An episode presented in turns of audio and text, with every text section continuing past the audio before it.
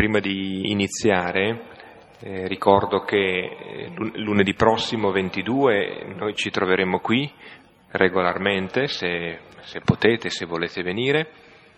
Poi ci sarà, ehm, sarà anche l'occasione per farci idealmente gli auguri o personalmente con chi potremo.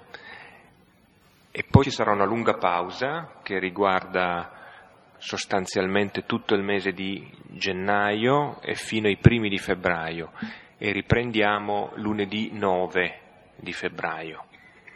Poi sarà messo anche un avviso, sarà aggiornato sul sito di San Fedele, eh, però eh, cominciate a prendere nota, ecco, quindi eh, ci vediamo ancora lunedì prossimo e poi eh, lunga pausa, in coincidenza anche con il viaggio di Silvano, eh, fino al lunedì 9 febbraio.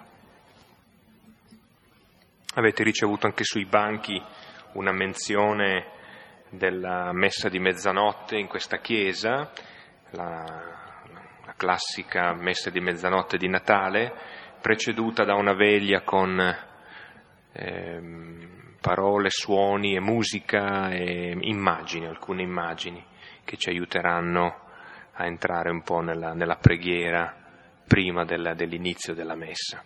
Quindi se, se volete tenerne conto, se non avete già altri luoghi in cui partecipare a questa messa.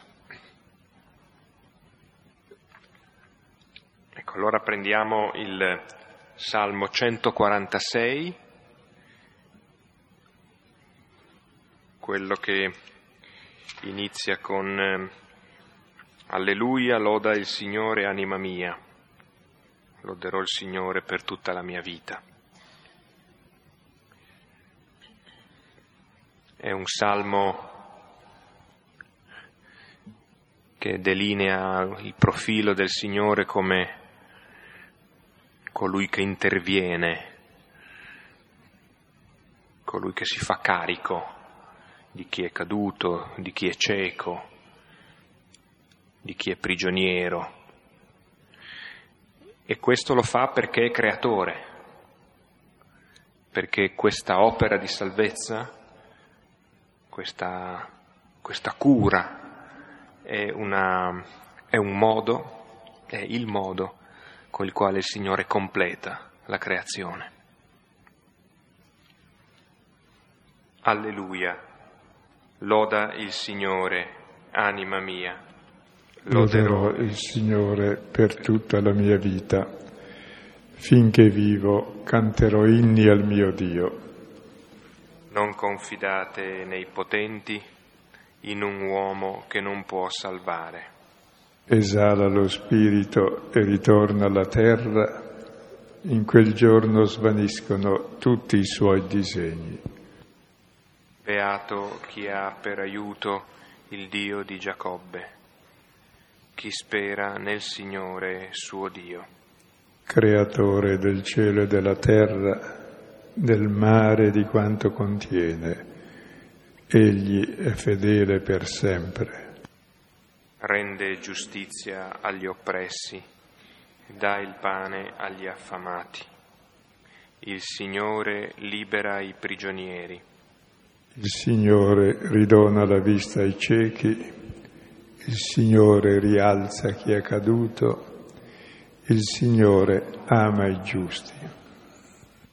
Il Signore protegge lo straniero, egli sostiene l'orfano e la vedova, ma sconvolge le vie degli empi. Il Signore regna per sempre il tuo Dio, o Sion, per ogni generazione. Gloria al Padre, al Figlio e allo Spirito Santo. Come era nel principio, ora e sempre, nei secoli dei secoli. Amen. In queste due volte prima di Natale eh, finiamo praticamente il cammino di Gesù verso Gerusalemme e poi inizierà il racconto degli ultimi sei giorni della creazione, dove tutto sarà compiuto quando lui ci rivelerà la sua gloria e il suo amore. E i brani che leggeremo sia stasera sia la volta prossima sono due brani natalizi, esplicitamente che il Natale è venire alla luce, questa sera vedremo cosa significa venire alla luce e la volta prossima vedremo il racconto di Zaccheo che è un po' una sintesi degli stessi temi del Natale. Uno nasce quando viene alla luce e quando uno viene alla luce, beh, normalmente si dice quando si nasce, ma non è vero perché qualcuno arriva a 90 anni senza nascere. Cioè uno viene alla luce come persona quando si sente amato, allora nasce, può essere se stesso. E tutto il Vangelo ci vuol far venire alla luce della nostra verità di figli amati, perché possiamo vivere da fratelli. E questa sera vediamo la conclusione della catechesi di Gesù ai discepoli, che era cominciata al capitolo 9 al versetto 40, eh, versetto credo 44-45, quando Gesù dice prima di andare a Gerusalemme ai discepoli, ficcatevi bene nell'orecchio questa parola. C'è una parola da mettere dentro, è come un seme che lo metti nella terra e l'orecchio è la terra e l'uomo è appunto terra, Adamo. Ficcatevi bene questa parola, il figlio dell'uomo sta per essere consegnato nelle mani degli uomini. Cioè, il senso di tutto il Vangelo, il seme del Vangelo, è che il figlio dell'uomo si consegna nelle nostre mani, nelle mani degli uomini, e spiega per nove capitoli cosa significa consegnarsi e accogliere si, colui che si consegna. E questa sera vedremo che ribadisce ancora la, le stesse cose e quando Gesù lo dice la prima volta si dice che i discepoli, questa parola era loro velata, non la capivano, la ignoravano, ma però qualcosa capivano la prima volta, che era meglio non chiedere spiegazioni perché Pietro che le aveva chieste aveva avuto un po' una, una reprimenda, secondo gli altri Vangeli, che per pudore Luca tace. Abbiamo capito che era meglio tacere. Qui vediamo che alla fine di nove lunghi capitoli di catechesi e la gran parte del Vangelo riservata ai discepoli, vediamo il risultato della catechesi dei discepoli. Perché il catechismo serve a, a chiarire le cose, vero? Serve, beh, quando non le complica, perché... Eh, che, eh? No, ad esempio alla luce dell'amore che, che, è quello che ci fa nascere, noi impariamo il, il decalogo eh, decurtato della motivazione del perché io sono il Signore Dio tuo e cosa ho fatto per te. E noi passiamo subito al comando, non avrai altro Dio fuori di me, e tutta la parte che invece è la memoria dell'amore, cioè sono il Signore Dio tuo che ti ha fatto uscire dal paese d'Egitto, che ti ha fatto camminare nel deserto, che, ho, che ti ho dato questa terra che avevo promesso ai tuoi padri, tutta questa roba non la impariamo a memoria. Invece i comandamenti sì, però non si sa perché allora devo ubbidire ai comandamenti se non so perché, che cosa significano e che razza di relazione mantengono. Quindi a volte il catechismo complica le cose. Comunque. È una buona vaccinazione contro la verità, perché uno crede di aver capito. Vediamo cosa hanno capito i discepoli che certamente hanno avuto un buon catechista, il figlio di Dio, che se ne intendeva pare. E vediamo il risultato della catechesi di Gesù versetti, capitolo 18, versetti 31 seguenti. Ora prese con sé i dodici e disse loro, ecco, saliamo a Gerusalemme e si compirà tutto quanto è stato scritto attraverso i profeti sul figlio dell'uomo. Sarà consegnato alle nazioni e sarà schernito e sarà insultato e sarà sputacchiato e flagellato lo uccideranno e nel terzo giorno si leverà. Ed essi non compresero nulla di queste cose e questa parola era loro nascosta e non conoscevano le cose dette. Ora avvenne, nell'avvicinarsi lui a Gerico, un cieco sedeva fuori dalla via mendicando. Ora, avendo udito transitare la folla, si informava che fosse mai questo. Ora gli annunciarono, Gesù il Nazoreo passa oltre. E gridò dicendo, Gesù, figlio di Davide, abbi pietà di me. E quanti precedevano lo minacciavano perché tacesse, ma egli gridava molto di più, figlio di Davide, abbi pietà di me. Ma Gesù, fermatosi, comandò che, gli, che egli fosse portato da lui. Ora, essendosi avvicinato, lo interrogò. Che vuoi che io ti faccia? Egli disse, Signore, che io veda. E Gesù gli disse, Vedi la tua fede ti ha salvato. E subito vide e lo seguiva glorificando Dio. E tutto il popolo, vedendo, diede gloria a Dio.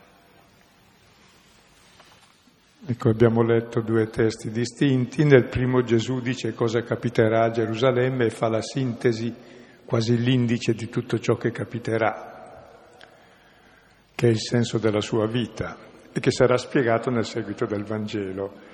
Quindi questo testo non lo spiegheremo, ma ci serve per introdurci al testo successivo, perché il risultato di questa spiegazione che Gesù dà della sua vita è che loro capiscono niente. Quindi il risultato di una catechesi è che uno si scopre cieco, cioè che non vuol capire queste cose.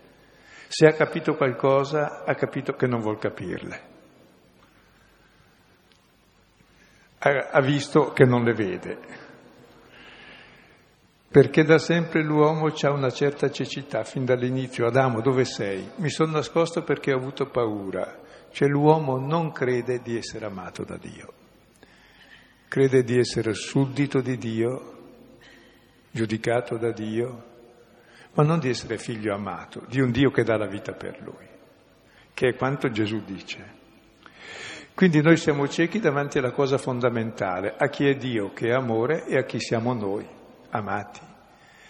E uno che non conosce l'amore e non si sente amato è cieco sulla cosa fondamentale della vita, cioè non ha visto la luce, cioè non è ancora nato come persona. Ed ecco allora la guarigione del cieco che è il miracolo definitivo, quella guarigione che avverrà attraverso la lettura della passione. Per cui adesso il senso generale è detto, possiamo rileggere pezzo per pezzo il testo e così entriamo nella contemplazione di questo cieco che viene alla luce. Ora prese con sé i dodici e disse loro, ecco saliamo a Gerusalemme e si compirà tutto quanto è stato scritto attraverso i profeti sul figlio dell'uomo sarà consegnato alle nazioni e sarà schernito e sarà insultato e sarà sputacchiato e flagellato lo uccideranno e nel terzo giorno si leverà. Ed essi non compresero nulla di queste cose e questa parola era loro nascosta e non conoscevano le cose dette. Ecco Gesù prende i dodici ed è dal capitolo nono che sta sempre coi dodici, per caso incontra qualchedun altro, perché oggetto del suo lavoro ormai è istruire questi dodici. E gli spiega quel che capita. Stiamo salendo a Gerusalemme, è l'ultima tappa da Gerico, ci troveremo a Gerico adesso, a Gerusalemme è un giorno di cammino. E poi comincia l'ultima settimana di Gesù a Gerusalemme e gli spiega quel che avviene. E dice che non è che avvengano delle cose cattive a Gerusalemme, delle cose impreviste, gli dice che si compirà tutto quanto è scritto attraverso i profeti. Cioè tutto ciò che è scritto nella Bibbia si compie lì. E cos'è che si compie? Che il figlio dell'uomo, e Gesù si chiama figlio dell'uomo, si consegnerà o sarà consegnato la stessa parola nelle mani degli uomini. E questo è il senso di tutte le scritture. Il figlio dell'uomo, così si chiama il figlio di Dio, si consegna nelle mani degli uomini. Dal giorno di Natale, che si mette nelle mani di Maria, fino al giorno del sepolcro, che sarà nelle mani di eh, Giuseppe d'Arimatea e di Nicodemo, si consegna e passa di mano in mano. Cosa faranno gli uomini di questo dono? Tra l'altro la parola consegnare in greco è tradire ed è la stessa parola che indica il padre che ci consegna il figlio, ci fa dono del figlio.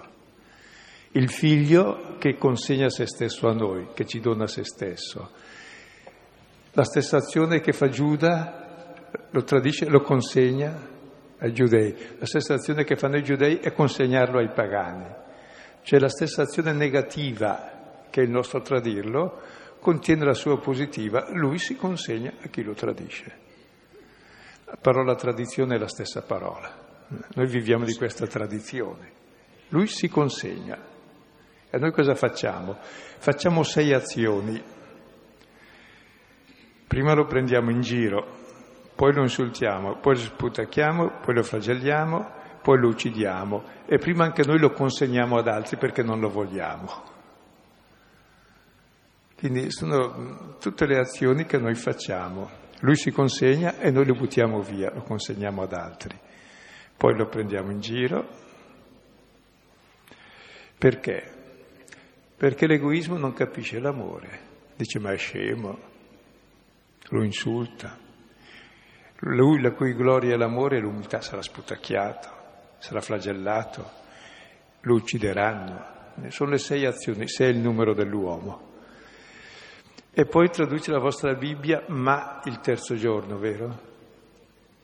Non c'è un ma, c'è un altro e. Dio ci lascia liberi di fare tutto quello che vogliamo. Noi facciamo e questo, e questo, e questo, e questo, e questo. Più che ucciderlo non possiamo fare. Bon. E Dio cosa fa? Eh? Si leverà dalla morte, risuscita. Perché proprio così lui ha vinto la morte, perché si consegna a un amore più forte della morte. E così si realizza come Dio che ama. E conoscere questo vuol dire conoscere chi è Lui e chi siamo noi, amati così. E questo diventa la luce della vita, è il Vangelo, che ci fa nascere come figli. Prima viviamo sempre nelle nostre paure, mi sono nascosto perché ho avuto paure, nelle tenebre e poi nelle paure abbiamo dei grandi desideri che sono i nostri deliri che realizziamo poi nella storia, i nostri deliri di onnipotenza, di violenza, di avere in mano tutto e tutti. Ecco, non spieghiamo ulteriormente questo perché è come l'indice di quello che verrà spiegato l'anno prossimo. Però vediamo la reazione. Cosa capiscono i discepoli dopo nove capitoli di istruzione riservata a loro? Prima si dice che mh, ignoravano queste cose, ora si dice non compresero nulla. Ecco. Dopo, non compresero nulla. E sì che sono Pietro, che è infallibile, Giacomo, Giovanni, Andrea, Filippo, Tommaso, Bartolomeo, questi non compresero nulla. Però non solo non compresero nulla, prima si dice che la parola era velata, c'era come un velo davanti. Ora si dice che questa parola è nascosta, la parola nascondere in greco è la parola scavare, cioè è coperta proprio, non la possono assolutamente capire, non c'è un velo, è sotterrata questa parola. E poi prima si diceva che temevano di domandare spiegazioni perché qualcosa avevano inteso, ora invece ignoravano totalmente quel che ha detto. Cosa ha detto? Niente. Come vedete il punto d'arrivo della catechesi dei discepoli è capire che noi siamo ciechi davanti alla passione di Dio per noi. Da quando? Da Adamo in poi. E questo è il nostro male. Pensare che il padre, madre mio non mi ama vuol dire impossibile vivere. È impossibile voler bene a me e tantomeno agli altri. Per cui non siamo nati, siamo nelle tenebre siamo nella morte e produciamo morte. E ciò che abbiamo, abbiamo solo le nostre paure che proiettiamo e realizziamo ed è il brutto mondo che ci costruiamo quando agiamo secondo le paure. Ed è da questo che ci vuole liberare la parola. E allora cosa farà la parola? Proprio questa parola di cui qui abbiamo visto l'indice sarà guarirci dalla cecità perché ci fa vedere Dio, chi è Dio. Cioè del racconto della passione e della resurrezione, ma è soprattutto la passione, noi vediamo chi è Dio. È uno che ama me così. Allora posso essere illuminato. Ed è qui che subito si aggancia la guarigione del cieco. Forse c'è da notare che in rapporto agli altri due passaggi in cui Gesù annuncia la sua passione, eh, sembra quasi che Gesù avverta ehm, la fatica dei suoi, a, anzi non solo la fatica, ma come appena stato detto da Silvano, una progressiva e, e, e du, dura chiusura. No? E allora Gesù aumenta della prima volta che lo fa eh, i dettagli. Eh, quello che prima era, ad esempio in 944, ficcatevi bene in testa no? che il figlio dell'uomo sta per essere consegnato nelle mani degli uomini. Allora, quello che era il verbo consegnare qui viene quasi svolto in una serie di quadri che poi è anche interessante immaginare, eh, perché non, non siamo certamente lontani dal vero, che poi la Chiesa abbia ricontemplato questi momenti allora Gesù schernito, Gesù insultato, Gesù sputacchiato, flagellato, ucciso. Allora che questa consegna si sia poi caricata di dettagli, no? Esatto, sì. E quindi effettivamente, ed è credo che poi il dettaglio della contemplazione eh, di, chi, eh, di chi ama, perché poi nell'amore si ricordano i dettagli, dei, nei gesti d'amore, di qualche cosa che abbiamo sperimentato nella nostra vita come un amore donato, non ci dimentichiamo neanche un grammo. È la sensazione che qui forse dietro possa esserci que- questa macinazione, questa ruminazio della memoria, no? che ha ricompreso e quello che Gesù ha vissuto e lo mette in bocca a Gesù come a, un, a significare un suo, a sottolineare una sua premura a che la, che la comunità dei discepoli entri finalmente, ben sapendo che non ce la fanno in questo momento. Ci sosterremo tutto l'anno prossimo, anche successivo, credo. Quindi avremo tempo. Versetto 35.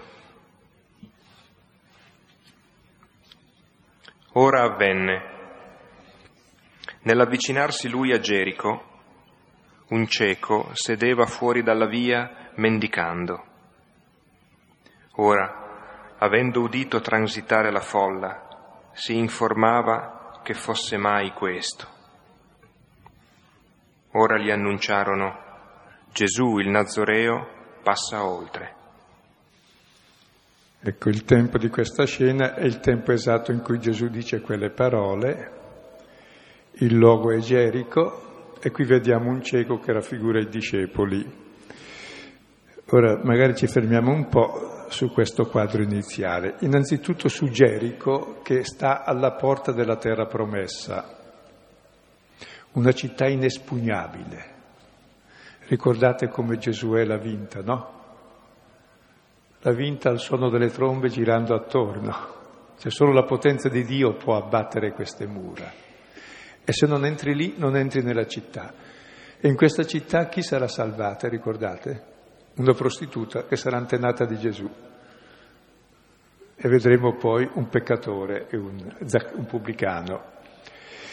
E Gerico, eh, l'ultima tappa per arrivare a Gerusalemme, sta a 260 metri sotto il livello del mare. Il Mar Morto è a 400, c'è tutta la salita, il cammino. E la parola Gerico deriva è la stessa parola della luna in ebraico, che è un po' cifra dell'uomo, perché la luna cosa c'è? Bah, c'è la luna nuova che non c'è, poi è piccola, poi cresce, poi decresce, poi scompare. Quindi un po' così la nostra vicenda, la nostra fragilità. Però c'è qualcosa che rimane, che poi torna ancora. Così c'è qualcosa che rimane di Gerico. Gerico, è, tra l'altro, è la città ritenuta la più antica del mondo. I primi insediamenti sono del 10.000 a.C. e già era una città nel 7.000 a.C., ricostruita infinite volte e Giosuè disse maledetto chi ricostruirà Gerico, sempre ricostruita, come la nostra cecità. Ed è una, è una città imprendibile, come la nostra cecità, ci vuole la passione di un Dio che muore in croce per abbattere questa cecità, perché noi crediamo che lui ci ami. Non aveva altro mezzo che dire do la vita per te se mi ammazzi anche. Ecco, a Gerico c'è un cieco. È il primo incontro, no? Si avvicina a Gerico, la prima persona che trova la trova fuori dalla città. Quindi, mentre poi l'altro incontro avverrà l'uscita. Ecco, il cieco a questo punto rappresenta il discepolo che non capisce nulla di tutto ciò che Gesù ha detto nei suoi tre anni che è stato con loro. E se abbiamo capito qualcosa rappresenta anche noi, che sostanzialmente della vita, boh, cosa abbiamo capito? Forse qualcosa, che siamo abbastanza ciechi sulle cose essenziali, sulle altre cose sappiamo anche tutto. E guardate, il cieco è uno che per sé eh, non vedere la luce corrisponde al non essere nati. È chiaro che il cieco è un non vedente, quelli che noi chiamiamo cieco, quelli sono nati e magari sono addirittura illuminati. E tutte le religioni cercano l'illuminazione. L'illuminazione consiste non nel vedere cose strane, nel vedere la realtà come il non vedente guarisce quando vede la realtà, vede la luce. Ora la luce della vita è l'amore di Dio per noi, cioè quell'essere amati in modo infinito di cui tutti abbiamo il bisogno e che nessuno me lo dà e che mi permette di amarmi, di accettarmi come sono e di cominciare a accettare anche gli altri come sono. Se non arriva a questo io non sono nato, ancora come persona. Sono uno che va a carpire, a, a succhiare dappertutto accettazione, quindi mi, mi adatterò a tutte le situazioni eh, con paura di essere rifiutato. E tutta la vita sarà una lotta per accaparrarsi l'affetto che vuol dire distruggerlo e non vivere. Mendicare, no? Mendicare, sì. Quindi la prima caratteristica è cieco. Secondo che è seduto, tutto il Vangelo è un cammino, si cammina, poi non è seduto nella strada, ma al di là della strada, siamo anche fuori strada. Ecco, però c'è qualcosa di bello questo cieco, che mendica, cioè ha bisogno, perché sa di essere cieco. Mentre il tragico è quando uno crede di vederci molto bene, come appunto i farisei, come quelli che sanno tutto, e definiscono tutto con chiarezza e non sanno che sono ciechi. Cioè tutta una religiosità nella legge e nella cecità. Anche c'è tutta la preoccupazione di mettere Dio in tutte le salse, ci deve essere nella Costituzione, ci deve essere i crocifissi dappertutto, di qua di là, di là. Come se Dio non ci fosse. Dio non è da mettere da nessuna parte, Dio c'è già dappertutto, è da aprire gli occhi per vedere che c'è c'è addirittura in ciascuno di noi. È chiaro che c'è nei, nei poveri, ma anche in noi.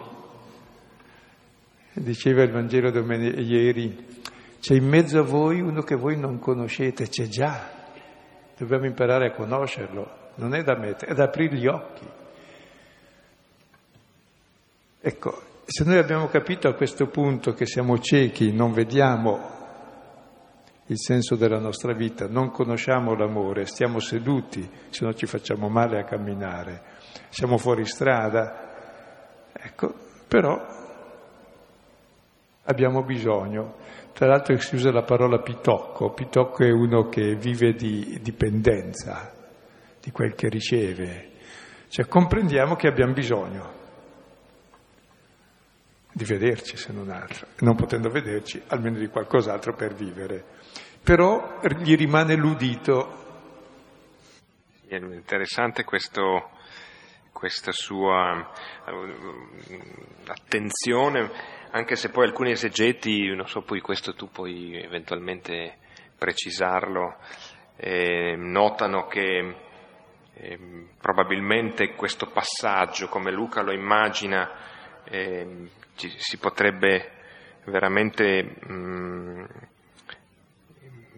immaginare un, un, una specie quasi di corteo ufficiale che, che accompagna Gesù, non è, non è tanto e non è solo una folla occasionale, ma forse in questo tratto ormai vicino a Gerusalemme, eh, attorno a Gesù e a precedere Gesù si è formato veramente una specie di, chiamiamolo pure corteo solenne, di discepoli, di familiari, di una specie di carovana che si muove. E poi siamo sotto Pasqua, tra l'altro, per cui... Quindi è interessante immaginare, forse non siamo abituati, ma può essere un dato da tenere in conto quando si eh, torna a pregare su queste parole, a contemplare magari la scena.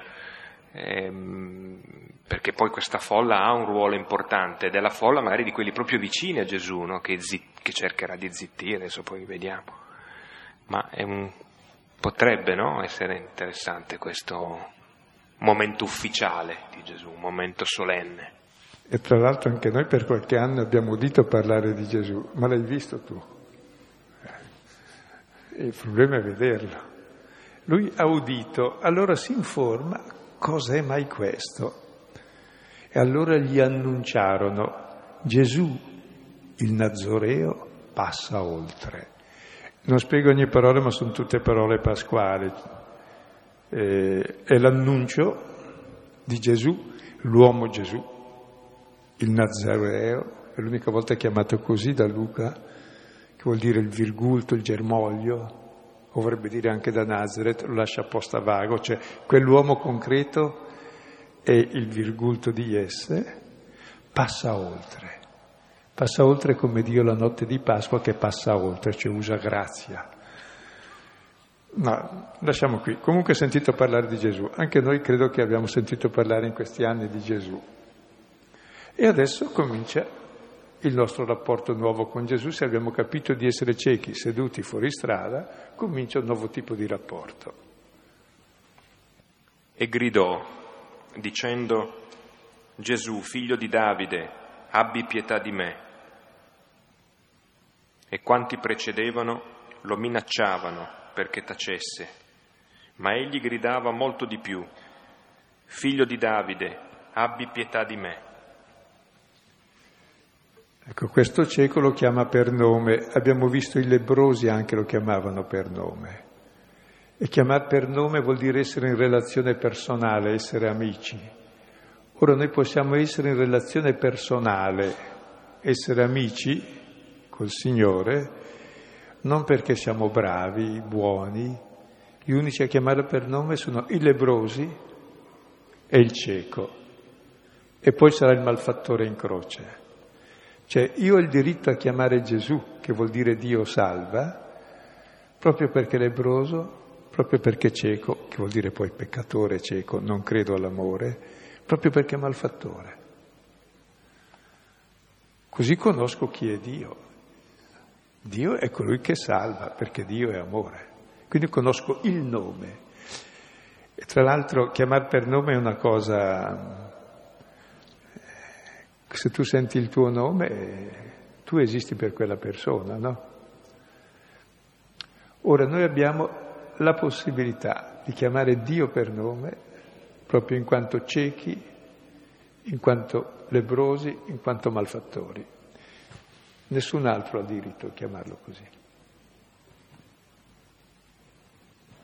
perché gli altri chiamano Dio come colui che deve retribuire i miei meriti, come colui che io conosco bene, come colui che io manipolo, come colui che io che mi deve essere riconoscente in fondo, perché sono bravino.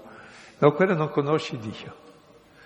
Conosci quel che conoscono tutte le religioni, come si fa a tenere buono Dio come se Dio fosse cattivo. Invece Dio è amore e lo conosce chi l'amore? Chi ne ha bisogno. Dio è misericordia, chi conosce la misericordia? È chi sperimenta la miseria. Quindi non è che tocchiamo Dio, lo chiamiamo per nome nell'apice delle nostre sublimità eh, così interiori, ma proprio dall'abisso della nostra cecità conosciamo chi è Dio. E tra l'altro anche il dire il nome eh, è la cosa più bella. E poi gli dice anche l'epiteto figlio di Davide, che vuol dire il Messia promesso. E poi gli dice abbi pietà, la parola aver pietà è la parola proprio delle, delle viscere materne. Dio, il Signore, è amore assoluto. E poi di me. E questa preghiera contiene tutto. Contiene il nome di Dio, che è Gesù che salva, Dio salva, il Messia, poi contiene l'essenza di Dio, che è pietà e misericordia, e poi contiene il mio io. Io sono il punto d'arrivo di tutto l'amore di Dio. Io che sono cieco, lebroso, fuori strada, seduto, mendicante. Gridò. È interessante il grido perché non è che sta lì a fare preghierine, grida.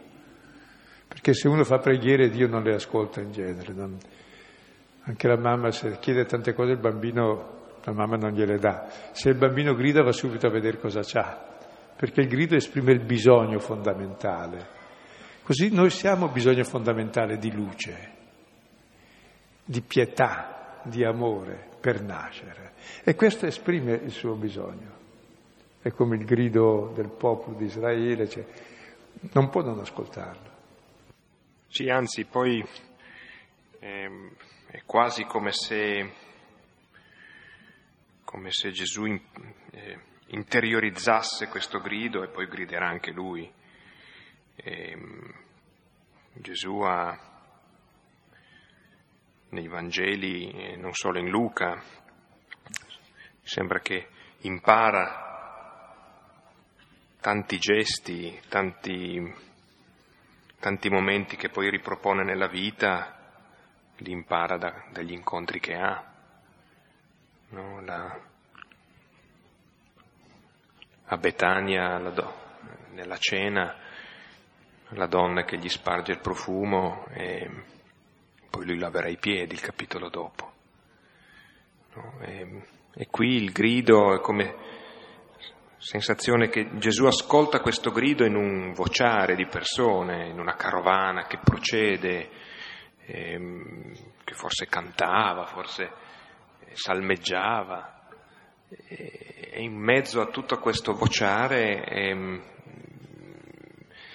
c'è, una, c'è una sintonia mm, particolare su un grido forse scomposto, forse ma appunto è il paragone che facevi tu prima della mamma del bambino, no? forse le mamme che sono qui potrebbero dirlo assai meglio di me, eh, ma mi raccontano le donne che sono attualmente, hanno magari bambini piccoli oppure hanno avuto di recente bambini che sono stati piccoli, che c'è una, c'è una sintonia profondissima, no? Un, una, un udito del cuore proprio, sintonizzato sul, sul, sul grido del proprio figlio, sul, su quello che può essere un richiamo. No? Ed è come se Gesù avesse questo, questa sintonia. Tra l'altro ricordate che le mura di Gerico caddero al grido. ecco, e questo è un grido tra l'altro nella tenebra, perché lui è cieco. È come dalle tenebre dell'Egitto che si alza il grido, così dalla tenebra della croce il grido. Ecco, e questa gente che precede e va avanti perché magari sta davvero salmodiando, cantando i canti dell'ascensione, lo minacciava perché tacesse. Disturba. Questi i primi saranno i discepoli. In Marco stavano discutendo i discepoli qui, chi tra loro è il maggiore? Andiamo a Gerusalemme adesso chi sarà Papa e chi sarà segretario di Stato e dobbiamo aggiustare un po' il regno di Dio perché prendiamo in mano il potere, è chiaro, la folla ce l'abbiamo con noi, poi Gesù farà i miracoli, quindi sistemiamo tutto. E allora discutevano tra loro su come spartire il potere e minacciano questo, taci, abbiamo cose importanti noi da fare adesso. Eh. La parola minacciare è la stessa per i demoni, cioè tu disturbi, non devi far così, non è una buona cosa religiosa, tu sei cieco e sta lì, contentati dell'elemosina, quante ne avrai ricevute in tutta questa gente che passa. E lui cosa fa? Gridava molto di più. Cioè, conosceva, conosce il suo bisogno. Il bisogno diventa grido. È il grido della pietà, dell'amore, della misericordia, che è la luce della vita. Senza questa è impossibile vivere. Gli approfondi proprio. Sì profondo a te grido, no? c'è un salmo che è molto noto, dal profondo a te grido, Signore. Versetto 40. Ma Gesù, fermatosi, comandò che egli fosse portato da lui. Ora, essendosi avvicinato, lo interrogò. Che vuoi che io ti faccia? Egli disse, Signore, che io veda. E probabilmente nel vostro testo c'è scritto che io veda di nuovo, vero? O recuperi la vista come se l'avesse avuta. Mentre non è detto, anzi, eh, si usa una parola anablepo che vuol dire che io guardi in alto, che è la parola tipica che verrà fuori durante la passione, per guardare in alto. Sappiamo guardare molto bene in basso, ma mai abbiamo saputo guardare in alto. Gesù comunque al grido si ferma, non può non fermarsi. Come Dio che ho del suo popolo che grida, come la mamma che sente il grido del figlio, davanti al grido non può non fermarsi. E comanda, e ovviamente ai dodici che avevano imposto di tacere, che disturbava, eh, che fosse portato da lui. Ma penso davvero stava facendo una bella processione alle orazioni eh, tutto sommato, andiamo a Gerusalemme, siamo pellegrini, ma noi abbiamo un secondo fine e sappiamo cosa ci sarà poi. Trionferemo e questo qui ci disturba. Gesù si ferma e dice portatemelo. E gli fu portato da lui. Ed essendosi avvicinato Gesù lo interrogò, che vuoi che io faccia per te? È la domanda che Gesù fa a me a questo punto del Vangelo. Il cieco sa cosa rispondere, gli apostoli non ancora.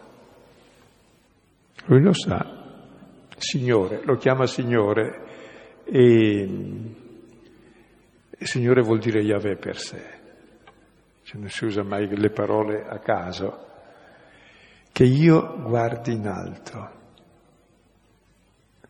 che io sappia levare gli occhi, che io veda e tutto il tema adesso del Vangelo sarà il vedere e terminerà il Vangelo con la parola teoria, che vuol dire visione, contemplazione, che è esattamente la croce. Lì è la teoria di Dio. Lì vedi Dio che esibisce se stesso con me.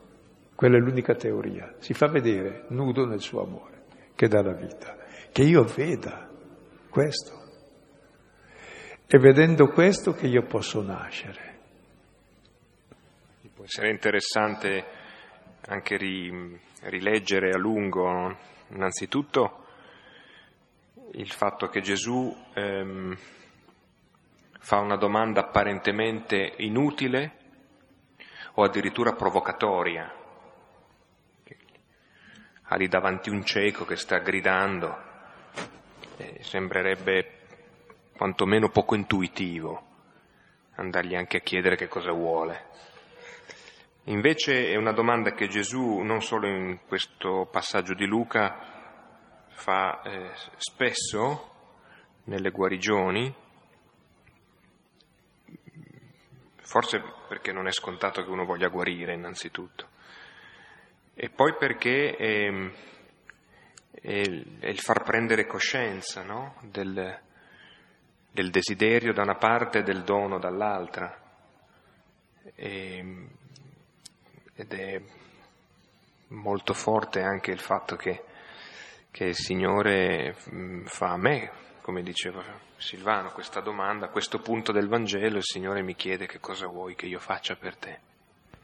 Ma sai che non è comune voler guarire, perché io sono fatto così, mi rovini, scusa, vivevo di elemosina, adesso cosa devo fare? Devo mettermi a lavorare. Punto primo. C'è uno, ha la sua identità, non la vuole cambiare, falso, per quanto falsa sia, e sono fatto così. Per questo cosa vuoi? No, abbiamo il diritto a una vita piena, libera, e libera da tutti i mali che abbiamo addosso, per quanto è possibile. Mentre invece noi ci identifichiamo e diciamo, beh, io sono cieco, eh, voglio l'elemosina. Invece no, a questo punto del Vangelo non voglio l'elemosina, voglio vedere. 42 E Gesù gli disse, vedi, la tua fede ti ha salvato. E subito vide e lo seguiva glorificando Dio. E tutto il popolo, vedendo, diede gloria a Dio. Viene fuori quattro volte la parola vedere, Signore che io veda, e Gesù gli dice, vedi, sia la luce, e la luce fu. Ma il problema è se lo vogliamo noi, perché se noi non lo vogliamo, lui non può darcela la luce. Vedi, e poi aggiunge la tua fede ti ha salvato. Si trattava della salvezza, chi si salverà l'ultima volta? Ci salva la fede, in che cosa? La fede non è cieca, la fede è vedere, ma vedere che cosa? Vedere chi siamo, quanto valiamo agli occhi di Dio, che siamo figli, che siamo amati, questa è la fede. E se voi notate come è descritta la fede in questo testo, è molto bella, perché prima è descritta come il contrario della fede, cioè la cecità. Cioè il presupposto della fede è sapere che siamo ciechi, cioè senza fede, seduti fuori strada. Poi, udito, la fede è ascoltare. Ho ascoltato una novità che è possibile proprio non star ciechi, non essere ciechi, non star seduti, non star fuori strada e non andare a mendicare qua e là la vita, ma avere la vita. Poi diventa bocca, gridò, lo fanno tacere, grida ancora più forte. Poi diventa dialogo, cosa vuoi che io ti faccia? Una domanda e risposta. Una risposta importante perché diventi responsabile della tua vita se vuoi vederci. Nasci, voglio nascere, voglio vedere, voglio venire alla luce. E poi vide l'occhio. E d'ora in poi eh, l'occhio sarà l'organo fondamentale, sarà tutta contemplazione d'ora in poi il Vangelo, tutto un gioco di occhi. Vedremo il brano successivo di Zaccheo, che è il primo a nascere. Ecco. E poi diventa piedi e seguiva. Quindi la fede è qualcosa di molto concreto, non è un pio sentimento oppure come si chiama, assenso intellettuale alle verità rivelate. Assenso intellettuale alle verità rivelate. La, ver- la, verità rivelata è che siamo velati, ciechi, seduti fuori strada. Ho ascoltato una parola che mi ha fatto capire che è così, quindi è orecchio. Poi diventa grido bocca e poi dialogo responsabile, so rispondere alla sua domanda, adesso ho capito ciò che voglio Voglio vederci, prendere in mano la mia vita, vedere te, vedere me e vedere gli altri. E quindi camminare sul tuo stesso cammino. Glorificando Dio, perché la gloria di Dio è l'uomo vivente, mica l'uomo morto, mica l'uomo schiavo, mica l'uomo nella tenebra. L'uomo vivente, la gloria di Dio, è la visione di Dio e la vita dell'uomo, perché se vediamo Lui vediamo chi siamo noi. E poi conclude il racconto con tutto il popolo. Ecco, è una visione futura. Il popolo è uno solo, è il popolo di Dio. E tutto il popolo, ormai tutti siamo popolo di Dio in questo cieco, perché se ci identifichiamo con Lui, anche noi vediamo e diamo gloria a Dio come il cieco.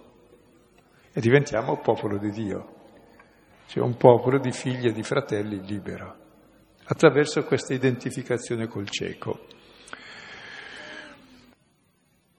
Bene, così cade Gerico al grido del cieco. La nostra cecità cade con la preghiera. Non so se ricordate, l'abbiamo già detto una volta, la preghiera del pellegrino russo, Gesù, abbi pietà di me peccatore, no? È quella preghiera fondamentale che contiene ogni preghiera. Dio salva, poi io, così come sono, cieco, mendicante, peccatore, e poi cosa voglio? voglio il suo amore, voglio la sua pietas, la sua misericordia, che questo è il senso della vita. E guardate che molta gente vive tutta la vita senza mai essere nata, perché su, sulle cose noi non vediamo mai la realtà, ma le nostre paure e i nostri desideri che poi sono paure capovolte. Infatti poi questa folla eh, che qui appare in questo finale identificata no? con con il cieco, dunque guarita, capace di lodare, sarà una, una, guarigione temporanea. la folla poi in Luca, andando avanti, vedremo che assume un altro segno e massimamente poi nella passione. Beh, Matteo, che è molto teologo in questo punto, invece di un cieco ne pone due, ci vede doppio perché l'altro è il lettore, ma due è semplicemente uno più uno perché non è una cosa di massa, cioè ognuno deve vedere lui, per questo è uno, poi due, poi tre, poi tutto saremo popolo, ma dove ognuno ha fatto questa esperienza. Ecco, allora per continuare e approfondire la preghiera, in particolare sulla, sulla terzo, sul terzo annuncio della passione si possono vedere il Salmo 22, che si legge anche il venerdì santo, e poi ehm, alcuni passaggi di Isaia che sono i cosiddetti canti del servo del Signore. Isaia 42, 1, 9, poi 49, 1, 6, 50, 4, 11 e poi il quarto canto che è Isaia 52, 13 fino a 53, 12. Quindi 52, 13, 53, 12. Poi un brano di Paolo, prima Corinti capitolo 2, versetti dall'1 al 16.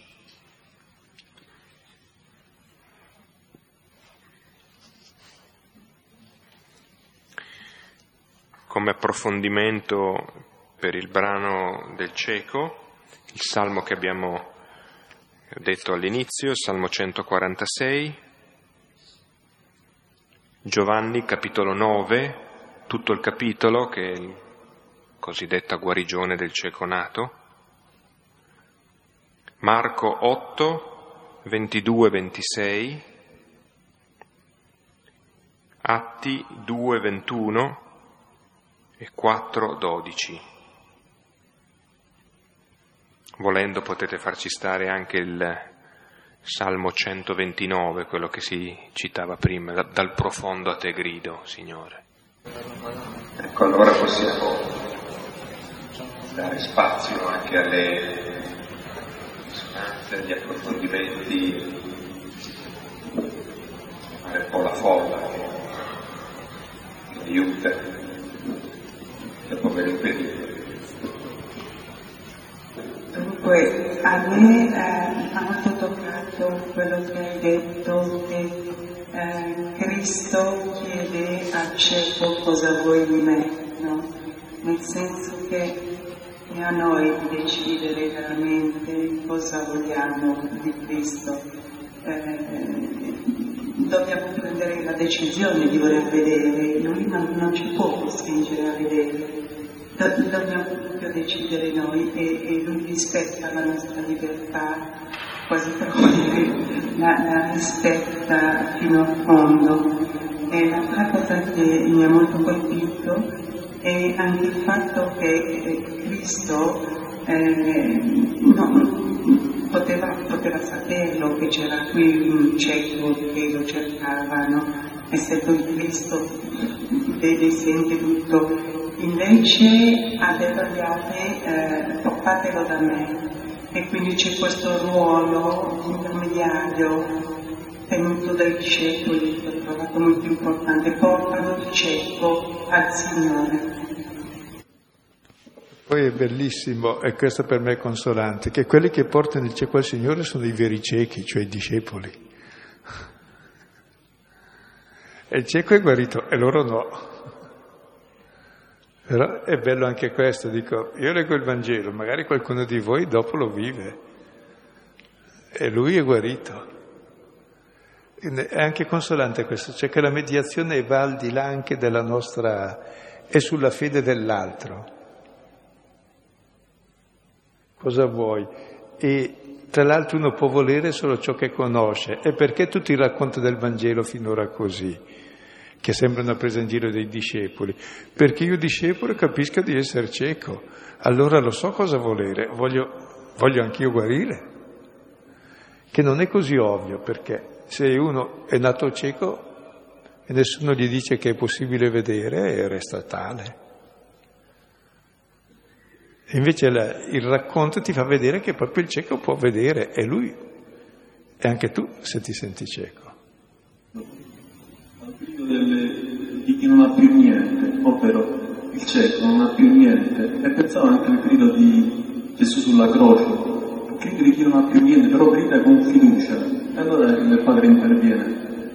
Sì, questo grido diceva giustamente nelle tenebre sarà un anticipo del grido nelle tenebre anche del venerdì e sarà una scena di nascita anche quella. È un venire alla luce proprio, sì. Penso che il grido nasca dal dolore e credo che forse certe volte non abbiamo neanche più la forza di gridare presi dal dolore totale e penso non solo alla mia esperienza passata, ma quella di, di questa terra che grida e certe volte non ha neanche la voce per gridare. E penso che il dolore squarci il cielo in qualche modo. Forse niente più forte del dolore arriva a Dio. E credo che allora veramente lo, lo, si possa incontrare perché lui non può non rispondere. E allora lo vedi, ecco. E allora poi è la gioia della vita, quell'esperienza di dolore diventa anche la gioia più grande. E penso anche che la scelta del, cioè il grido di Gesù sulla croce fosse il grido dell'innocente per antonomasia, mentre i nostri gridi nascono dal nostro peccato, dalla nostra caduta. E penso che la libertà che ha scelto il cieco abbia anche un caro prezzo. Un prezzo di star bene è l'illusione che sia caro prezzo. Comunque una cosa vorrei dire no, sul grido. Non è che semplicemente grida, grida il nome. Grida misericordia, grida di me. Quindi è bello che non è un grido inarticolato. E poi anche il diavolo grida nel Vangelo. Sei venuto a disturbarmi? So chi tu sei, il Cristo di Dio. Quindi c'è anche il grido del male che vuol conservarsi. Qui invece no. C'è il grido di chi ha sentito un nome che può liberare dal male e allora grido a lui. come il grido di Gesù sulla croce sarà il grido al Padre, che è diverso, proprio il grido con un nome o un grido senza nome. Il Vangelo è perché il grido sia rivolto a qualcuno che adesso so chi è, chi ascolta, se no, se, scusa, eh, se no è un grido di terrore, va bene, dirlo sente lo stesso, ma, ma tu non lo fai, ti spaventa il tuo grido. Se invece è rivolto a qualcuno è tutta un'altra cosa. Questo è un grido rivolto a qualcuno, poi passiamo il microfono ad altri per non fare troppa discussione. Scusa. Poi è chiaro che Dio oda il grido di tutti, però il Vangelo mi vuol far conoscere a me ciò di cui ho bisogno, perché se non lo so... Eh... Io ho trovato profondamente liberatorio e consolante, se vogliamo, uh, l'introduzione fatta da Padre Guido. E questa memoria dell'amore prima del peccato, che sono parole comunque d'amore iscritte nel nostro cuore, ma questo ascoltare prima di tutto come il Signore ci abbia portati fuori da, contestualizzandolo oggi da, dalle nostre vicissitudini più particolari, anche magari più, più sofferenti, come si diceva poc'anzi, ricordare questo Signore che interviene nella nostra vita con amore è forse la, diciamo, la, la parte più bella del Natale, di tutto quello che possiamo dire questa sera. Così come il Signore che ci vede come punto di arrivo l'ho visto un po' come un movimento al contrario verso il Natale. Mentre noi andiamo in cammino, ci incamminiamo verso il Natale, ho la sensazione che il Signore si stia incamminando verso di noi. Eh, sì. Bene, grazie.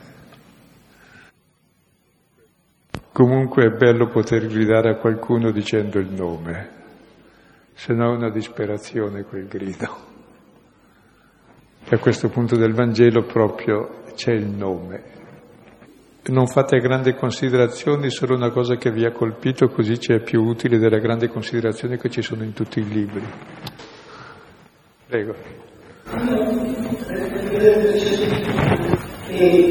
L'amore di Dio, quando sono nata,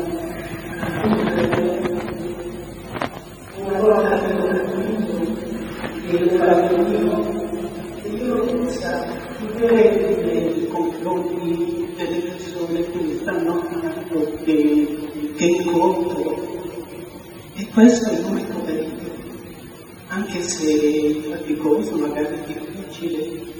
Per me questo è il Tenete presente anche come termine il racconto che lo seguiva glorificando Dio.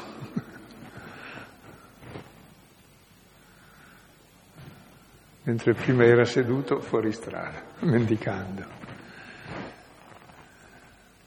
Io mi sono ritrovato cieco tante volte, che non è mai finito. E cioè, quante volte mi sono seduto in disparte fuori strada.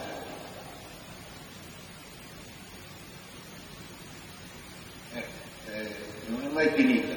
E io credo che faccia parte eh, accorgersi, io sono storico, piace, ma accorgersi che le cose eh, si possono riprendere tante volte diventa anche incoraggiante, non deprimente.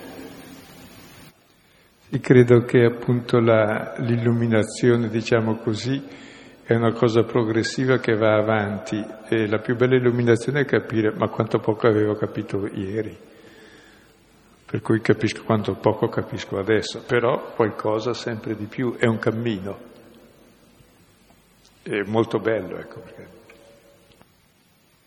Sì, ma ognuno ne ha un paio mediamente. La volta prossima vedremo il capolavoro di Gesù che ci introduce direttamente nel Natale anche coi termini espliciti, che viene proprio dal vederci, dal venire alla luce, sarà il primo uomo che viene alla luce. Preghiamo insieme come ci ha insegnato il figlio a pregare da figli.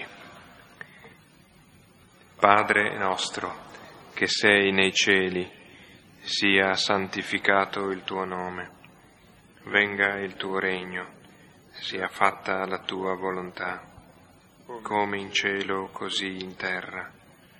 Dacci oggi il nostro pane quotidiano rimetti a noi i nostri debiti, come noi li rimettiamo ai nostri debitori, e non ci indurre in tentazione, ma liberaci dal male.